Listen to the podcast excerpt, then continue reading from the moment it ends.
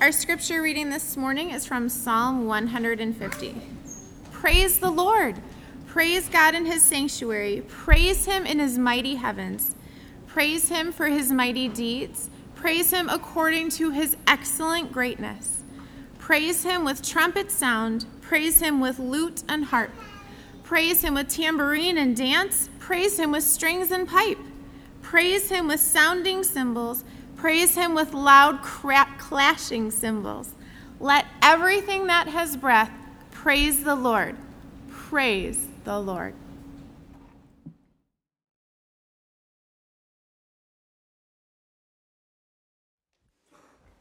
Well, good morning again. It's good to see you all. Let's pray. Father in heaven, thank you that you are a good God. Father, we thank you for the Psalms. We thank you for this psalm this morning. Lord, we pray for all those who are here that this psalm would be encouraging in the gospel. Father, we thank you for what you are doing among our two congregations, what you are doing through your church throughout the world this morning. Father, be with us now as we open your word to be encouraged. In Christ's name, amen. So this morning, we come to the end of the Psalms, kind of quite literally. It is the end of our sermon series on the Psalms. I promise the rest of the sermon won't have as much alliteration as that just did. But that's what we've been doing, and it's one of the uh, one of the things that we do every summer, and it's, it's wonderful because it's also what I did when I was in Iowa City. We would concentrate every summer on the Psalms, and so it's good to, to look at the Psalms. I find that every time I go to the Psalms, I love them more and more. And so it's maybe appropriate for us to ask, like, what, what is the purpose of the Psalms? Why are they, why are they in our Bible? What, what are they trying to do for us? And hopefully, if you've been here and you've been listening to the various Psalms that have been preached, you're beginning to form an idea, or maybe you've already formed an idea of, of why we're doing this.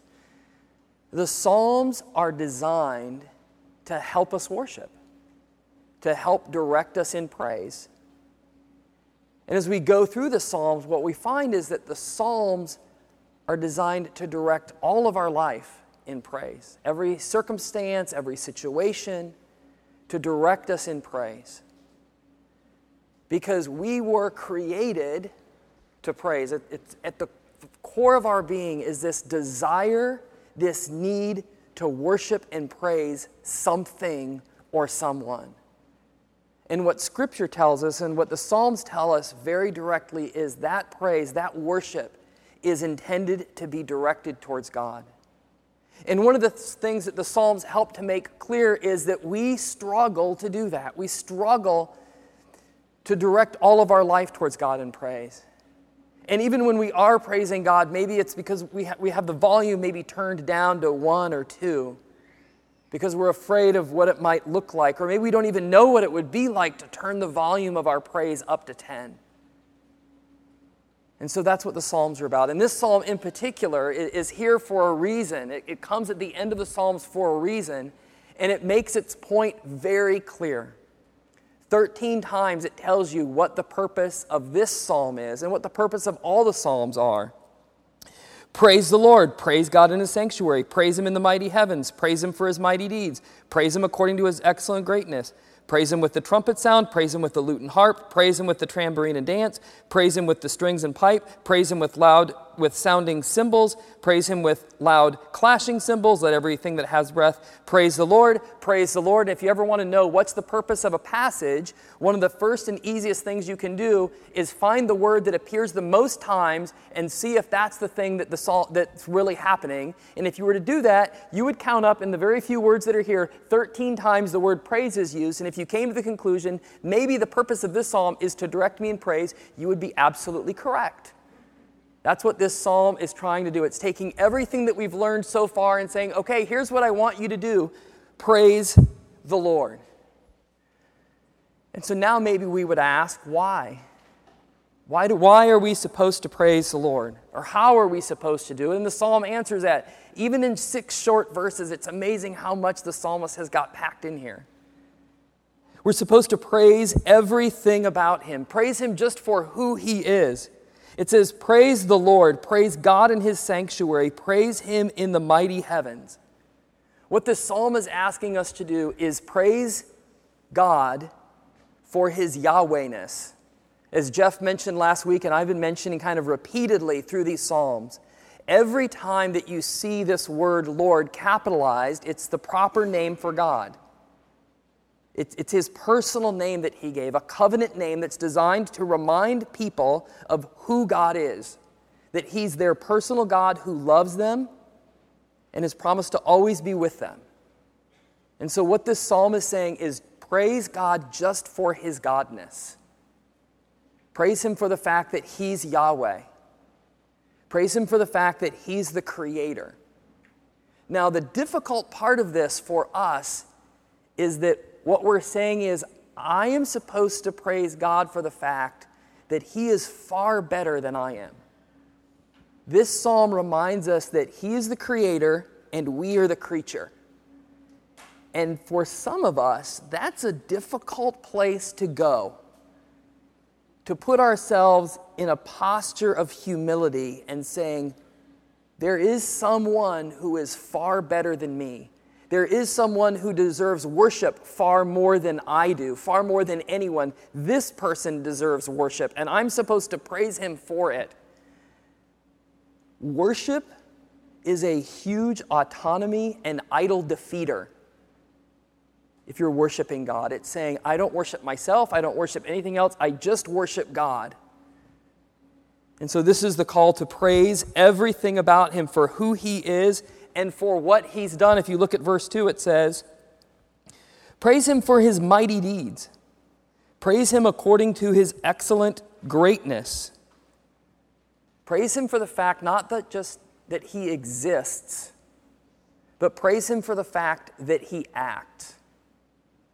So as you read this and it says, Praise him for his mighty deeds, praise him according to his excellent greatness, you might rightly ask this question well, what did he do? You want me to praise him for the fact that he's God, okay. And now you're asking me to praise him for his excellent greatness and his mighty deeds. And so I'm going to ask, well, what, did you, what have you done? What did this person do to deserve this kind of praise? And this is why the Psalms exist. Because the Psalms tell the story of God's people. From Genesis through Kings, which is probably during the time of most of these Psalms were, were um, you know, put together, these people had an experience with God. From Genesis through Kings, the people of God learned who God was. That over and over and over again, He acted. He rescued them out of slavery. He provided for them when there was no other provision to be found. He opened up a sea in front of them to rescue them from Pharaoh's army. He rained manna out of the sky. He rained birds out of the sky. He led them by day and night with a fire. He made sure that their enemies fell in front of them when he led them into battle. He was with Abraham, he was with David. The Psalms tell this story this story of God and his mighty deeds against the fact that over and over again, mankind didn't exactly respond so well. Remember, Moses goes up to Mount Sinai to get the Ten Commandments. God is talking to him. This is who I am, and this is who you are. And I've brought you out of the land of Egypt, and I brought you to this place, and I'm going to take you to the land of milk and honey. And while he's doing that, the people are taking the gold that Pharaoh sent them with after the plagues, and he said, Just get out and take our money with you. As a reminder of how awesome your God is. And while Moses is hearing from the Lord, the people are like, eh, we should build a golden calf. And despite mankind's frequent, non stop failure to live up to what God had called them to do, God was the God of steadfast love and faithfulness and never abandoned them. And so when the psalmist says, Praise him for his mighty deeds, that's what he's asking them. Remember that he's the God of steadfast love and faithfulness, and you are the people who really struggle to get it and to walk rightly. And he is the God of steadfast love and mercy. And so praise him for what he has done. Praise him for all the Psalms. So think of um, one of the things that, so hey kids, listen up. Here's a thing that you guys are probably going to always miss out on, and I'm sorry about it, although it's kind of coming back. So the album, right, the thing that spins around on a table, that's coming back, and that's a good thing. But when I was young, we had albums, and then we went to cassette tapes. Well, actually, first it went to uh, eight tracks. Eight tracks were awesome. Then it went to cassette tapes. Then we went to CDs, and then CDs went out. Then we went to all digital streaming music, and now we're back to the album. Albums are awesome. So there's, there's a lot of kind of albums. There's just like the, just the regular album. There's the greatest hits album, and then there's the concept album. So the concept album is an album like, say, Pet Sounds by the Beach Boys, or Dark Side of the Moon by Pink Floyd, or effectively any Sufjan Stevens album is a concept album. And the concept album is laid out very meticulously where each of these songs go because the concept album is designed to be taken as a whole. It's like a whole experience, like Sgt. Pepper's Lonely Hearts Club Band. You gotta, you gotta take the whole thing in. And if you just chop it up, you don't, you don't get the whole story. And the Psalms are like that. The Psalms have been laid out very meticulously. We start with Psalm 1, which seems to say, Blessed is the man who does everything right if he does everything right, then everything awesome happens for him. Everything that he does flourishes. If you read Psalm 1 wrong and you don't read the rest of the Psalms, you're going to come to a wrong conclusion about what Psalm 1 means. But very quickly after you get out of Psalm 1, you get into the, oh, wait a second. You have Psalms about, Lord, why have you forsaken me? Why so downcast O my soul? Why in turmoil within me? Why are my enemies arrayed around me? Why do I feel lost? Why do I feel depressed? Why do I feel like I can't go on anymore? Why do I feel like there's no hope at all? There's, a, there's an entire psalm which ends with zero hope at all until you read the next psalm. Psalm 73 is, is a psalm all about God's people looking out, God's people who knew Psalm 1, sang Psalm 1, and then get to Psalm 73. And remember, they're singing this. It's on the album, right? It's on the concept album. Flip, the, flip it over to the B side, and you get, um, yeah, about Psalm 1. The wicked are doing really well. They're really getting ahead. They have nice houses. They're fat and sleek and they desire, they don't lack for anything, and everybody's following them. Why am I bothering spending any time, even bothering trying to be holy and do anything that Psalm 1 says? That's a song that people came into worship and sang. They also sang, and I realized that I was envious and arrogant, and I was like a beast before you. And I should praise you because I'm not getting what I deserve. I started that psalm off thinking, why, why are they getting what I deserve? And I end the psalm by saying, I'm thankful I'm not getting what I deserve. All of these are, are aligned perfectly to bring us to Psalm 150. Psalm 150 that reminds us that after we've gone through the entire album, and we've recognized who we are and the difficulty of our lives and the brokenness of society and everything around us, we have a God of steadfast love and faithfulness who never, ever, ever abandons us. And so we sing Psalm 150. That's why it's at the end. The story of God didn't end there, though, of course. After God took the people of the promised land, they blew that too and they end up going into exile, and God brings them back out of exile, and the story of God continued.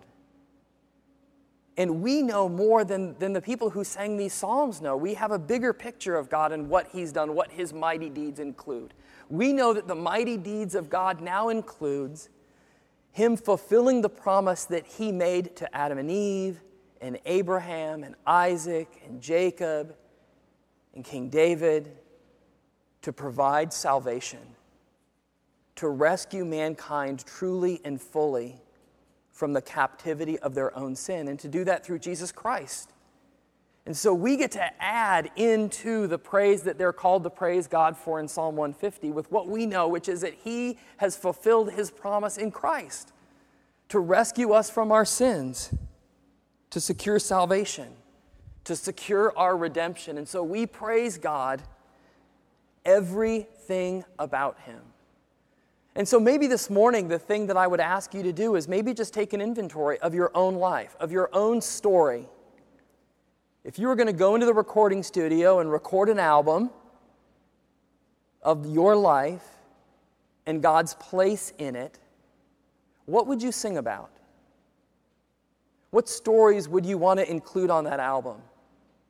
And the good news of that album is it wouldn't just have to be how your whole life was roses and sunshine. You could put songs on there about the lowest points in your life the places where you were blowing it as bad as you could possibly blow it, where you felt abandoned, where you felt like everything was against you, and you could include them on that album and say, through all of that, God was with me.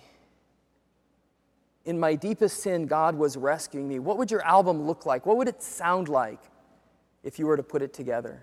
If you were to put together an album where you're praising everything about Him? And the psalm moves on, asking us not to just praise everything about him, but to praise everything that we have, to praise him with everything that we have. It says there's a diversity of instruments.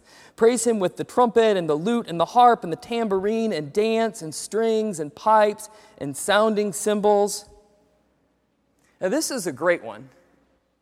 Because if you're uh, like Jeff and I and Brent, we move in certain circles within the PCA, and Believe it or not, the PCA is not the only denomination in the world that has debates about worship, what worship should sound like, or what instruments should be allowed to be played, or whether or not instruments should be allowed to be played at all. And the wonderful thing is, Psalm 150 kind of answers that question. It kind of says, you know what? You praise Him with whatever instrument you can find. Praise Him with any instrument you can find. That's what it says a diversity of instruments. And not only a diversity of instruments, but a diversity of talents. And so, if I were to ask you, let's just do it, let's have fun. You want to have some fun? Raise your hand if you can play an instrument. Raise them up high so I can see if you can play an instrument. Okay, keep your hands up if you all play the same instrument. Yeah, see, you don't know. You're like, I don't know. How would I know that? I don't know if I play the same instrument, right? I don't know. Yeah, I, I don't know why my hand was up. I can't play an instrument. I, I can play a, a djembe, like I can beat on something maybe. But play, the thing is, is, is not everybody can play the same instrument. What this asks is to whatever talent you have, whatever instrument you can play, to play it for the Lord.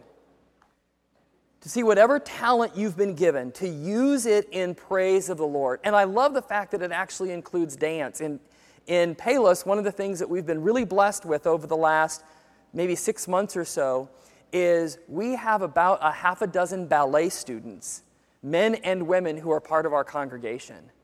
And it is amazing to have them. And recently, one of them said to me, we were talking about, about dance and about ballet. They're with a, a Christian ballet company called uh, Ballet 5 8, I think it is. And one of them said to me, the wonderful thing about dance is dance allows you to express emotions that you cannot say with words. And I thought, man, that's really helpful. It's really helpful to, to understand and to think for a second that that's a gift. Like, I certainly cannot do any of those ballet moves, nor do you want to see me try. The skill that they have to be able to do that, the training that they do to be able to do it well is amazing. The physical shape that they are in is stunning and yet they have a very proper view of the fact that they are called to do that as worship. To take all of your talents, to praise Him with everything that you have. Think about that even vocationally, all, all of your gifts, all of the jobs that we have. to see those as worship, to praise Him with everything that we have, not just the diversity of trumpets and harps and tambourines and strings and pipes. But if everything is supposed to be praising God, that means that all of our vocations are supposed to praise God. That means computer programming, praising God, nursing, praising God, dentistry, praising God, plumbing, praising God. Every vocation, being a mom, praising God, being a father, praising God. praise Him with everything that you have. And I love this phrase. I, a couple weeks ago, Jeff and I were walking, and I was making a comment on this psalm. And Jeff liked it so much that he used it last week, which is awesome. I'm always happy to help.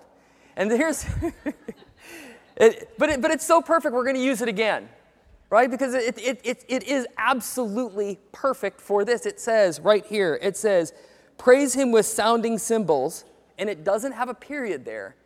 It's like the psalmist said, You know, as I imagine the cymbal being played, I imagine it really being crashed hard into the other cymbal. And so you've seen this Saturday Night Live episode, right, with the cowbell? It's, it's a pretty famous one with Will Ferrell. But it's not that just that he says, I need more cowbell, it's the way that Will Ferrell walks around in the studio clanging the cowbell really loud and, and almost irritating everybody else in there. They're like, man, why are you so over the top with the cowbell? And then Christopher Walken has this perfect role in there, you know, as the producer. He comes in and he goes, I got a fever, and the only cure for the fever is more cowbell. And that's funny. You know what is, would be awesome? Is if you saw your life and your job and your vocation as cowbell as a symbol, as a loud, clashing cymbal. If you walked into the office or into your home or wherever you are and you said, I'm going to live out my vocation, my calling, as if it were a loud, clashing cymbal, and I'm going to do it dialed up to 10 for the Lord is praise. That's what we're called to do as God's people. Think about that. Not to praise Him at like a two or a three or a four, but just to go over to the amp and just turn it up to 10 and then just leave it there. That's, that's the level of intensity that we're called to praise God with.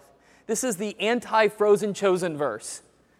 It doesn't imagine us as going, Praise God from whom all blessings flow. It imagines worship turned up to 10. So we praise Him, everything about Him. We praise Him with everything that we have. And finally, we direct everything to praise Him. This is the call to commitment. It says, Let everything that has breath praise the Lord. Praise the Lord. So, if you think back to this previous passage where we have this diversity of instruments, one of the things that I think, let's do this again. Raise your hand if you play an instrument. Okay? Keep, uh, we're going to do this. Praise your hand, keep your hand raised if you can play two different instruments, three different instruments, Four different instruments. See, hands are. Uh, my hands shouldn't even be up. Five. Okay, almost all the hands are down now. So here's the beauty of this. Unless you're Brian Wilson or Prince or Sufjan Stevens, most of us who play an instrument, we only play one, maybe two, and maybe three. But what this passage does is it lays out a whole bunch of instruments that are very different from each other. And in doing so, it's not just saying, whatever talent you have, use it to praise God, but it's also saying we need a symphony to praise God. We need all kinds of instruments, and you're not going to be able to do that alone. The world that I envision praising God in Psalm 150 is a symphony of instruments. It was never designed to be one instrument praising God. And this, I think, if you look back at the events of the last couple weeks where we've been at as a country and the ugliness that we've looked at on television, we see a group of people who think that you know, this race or that race is, is the best race and this call to racial purity, that's the way things should be.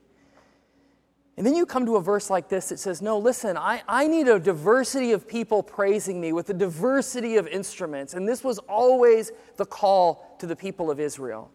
God placed them in a special place in Israel, not to keep them ethnically pure, but so that people would come in contact with them and say, Wow, these people are wonderful. I should join them in praising their God. And the reason they got sent into exile is because they didn't do that well. And so God said, Because you're not doing it well, because you're not appealing to other people, to the people around you, I'm going to send you into exile until you remember what your purpose is as a people, and that is to praise me and to gather more people to praise me. Because worship or mission exists, mission exists because worship is lacking. I think John Piper said that. And so this is our call as as we consider the fact that our mission statement is to experience and extend the life changing love of Jesus, it's really all about the Psalms for us. It's really that we're called to experience the Psalms, to experience the grace of God in the midst of our sorrow, in the midst of feeling abandoned, in the midst of feeling surrounded by enemies crashing in on every side of us, in the midst of watching the unrighteous seemingly succeed while we're left behind. To experience the grace of God in every single one of those situations. To experience the life changing love of Jesus Christ that came to us by a God of steadfast love and faithfulness who made a promise to Israel to rescue them and did so. And then to extend that out towards other people. People who look like us, and think like us, and people who don't look like us and don't think like us.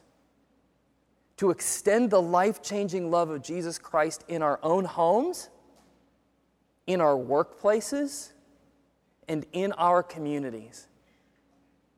To see Hinsdale and LaGrange and Willowbrook and Downers Grove all transformed by the life changing love of Jesus Christ.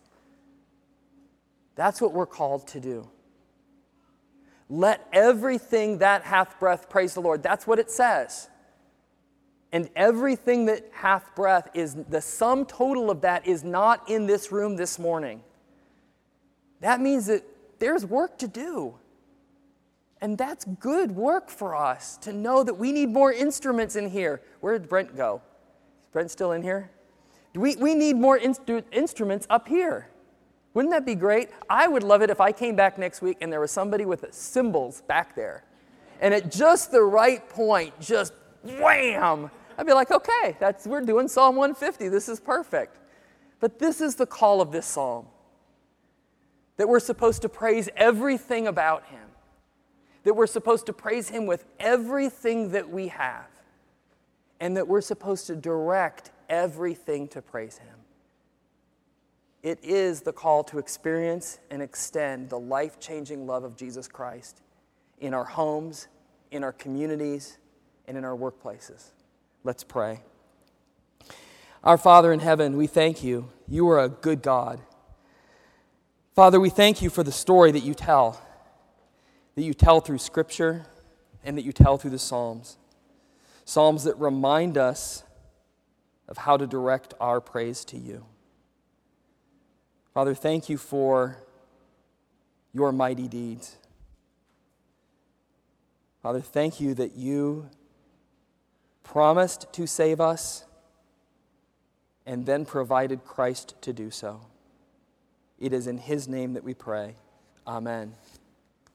This morning you'll find a confession of sin in your bulletins. And as I've said a few times throughout this, as Luther said, we get to sin boldly. And by boldly, I don't mean we should think to ourselves, what's the most over the top sin I can commit? But that we should think to ourselves, when somebody says to us, Have you sinned? we can say, Yes, I have absolutely sinned. Absolutely, and I own it, and I don't have to downplay it at all. Because I have the grace of Jesus Christ. I don't have to downplay my sin. I can just own it because God has worked. And so we can confess boldly this morning. Follow along in the bold. Almighty God, so many of King David's Psalms show a heart out of tune, sighing, crying, and breaking with sorrow, yet still clinging to faith in you. So too, O Lord, are our hearts. In Jesus Christ, you have given us what we need most His cross makes our forgiveness possible, and His Spirit tunes our hearts again to sing your praises. Humbly we beg your pardon for our sins. Eagerly we plead your help to enthrone in our hearts David's Son, Christ Jesus, King of the universe, our Savior and Lord. And with King David, we declare our trust in your unfailing love. Amen. Hear the good news of the gospel. For God so loved the world that he gave his only Son, that whoever believes in him should not perish but have eternal life. For God did not send his Son into the world to condemn the world, but in order that the world might be saved through him. Let everything that hath breath praise the Lord. Praise the Lord. Thanks be to God.